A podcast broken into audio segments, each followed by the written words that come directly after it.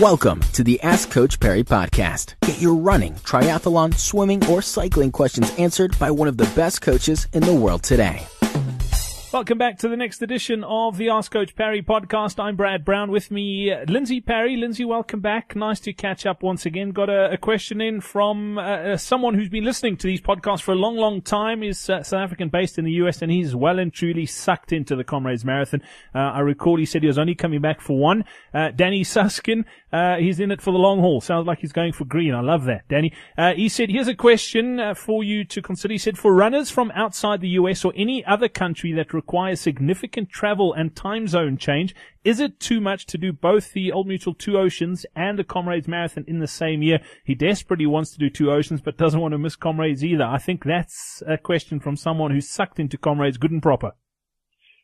Yeah, look, obviously it's it's very possible to do both. Um, of course, the time required to do justice to both is possibly the limiting factor because depending on what time zone you're coming from.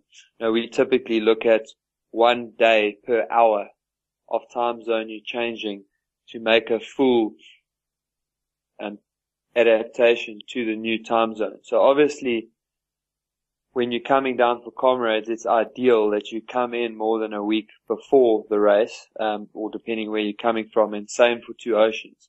Now, having said that, the worst day to compete on is four days. So you either want to make sure that you stay longer than four days, or you want to make sure that you compete before the fourth day arrives. But in terms of what it takes out of your body to shoot across the two time zones, if you come in quite late and turn around and go back, sure you'll be, you'll be a bit tired the next week, but from a time zone perspective, it won't have affected you that much. Um, and, you know, after doing a race like the Two Oceans, it's probably not a bad idea to have an easy week.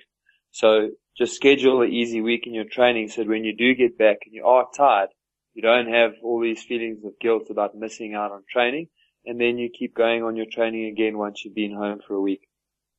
There we go, Danny. I hope that helps. Or just stay in South Africa from April to Comrades. Uh, it's a solution, but uh, probably not practical.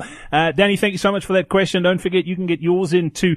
Uh, all you need to do is head over to askcoachparry.com and submit it, and who knows, we could be answering yours on the next edition. Thank you for listening to the Ask Coach Parry podcast. To get Lindsey to answer your question, go to askcoachparry.com or email my question at askcoachparry.com.